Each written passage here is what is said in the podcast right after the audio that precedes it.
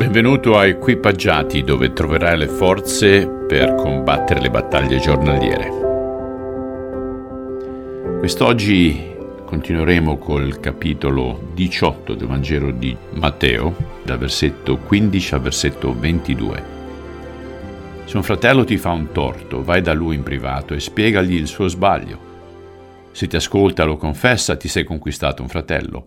Se invece non vuole ascoltarti, prendi con te una o due persone e torna da lui facendo confermare tutto ciò che dici da questi testimoni.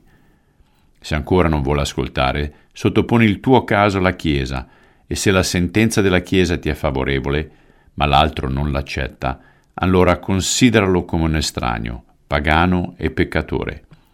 Vi dico questo, qualsiasi cosa legata in terra è legata in cielo, e qualsiasi cosa sciogliete in terra sarà sciolta in cielo.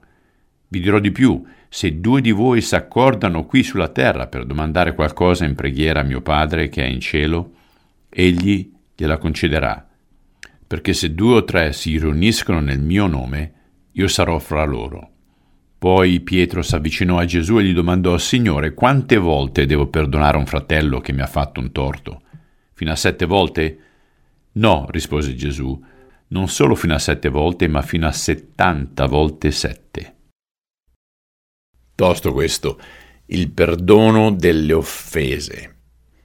Quanti di noi sono svelti nel riconoscere gli sbagli e chiedere perdono? Solitamente siamo restii e se abbiamo subito il torto è tempo di vendetta con gli appropriati pettegolezzi. E la parola ci insegna che è imperativo confrontare un fratello o una sorella nella fede su di un torto subito, piuttosto che farne pettegolezzo o peggio ancora portarlo davanti a un tribunale.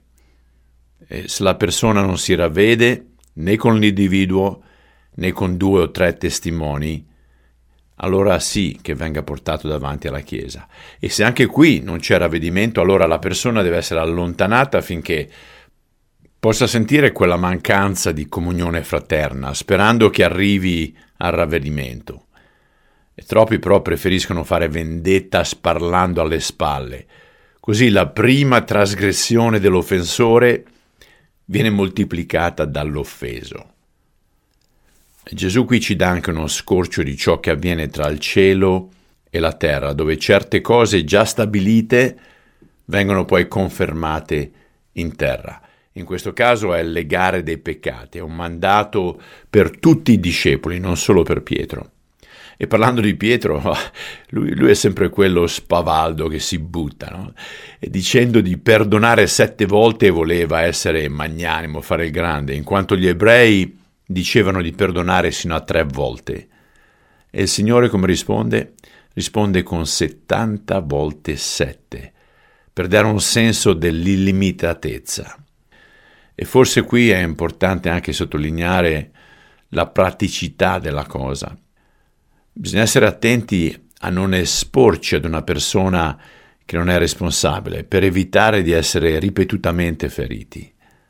E riflettiamo. Porti rancore facilmente e fai fatica a perdonare? E se il Padre facesse lo stesso con te? Signore, aiutaci a essere pronti a perdonare, non a legarci tutti i torti al dito e portarceli nella tomba, specialmente quando tu sei il primo a dire che i nostri peccati saranno perdonati nella misura in cui noi perdoniamo gli altri. Facci fare un buon esame di coscienza e dacci la forza di cui abbiamo bisogno per riuscire a perdonare. Lo chiediamo sempre nel nome di Gesù Cristo. Amen. Grazie di nuovo dell'ascolto e ci sentiamo domani. Ciao.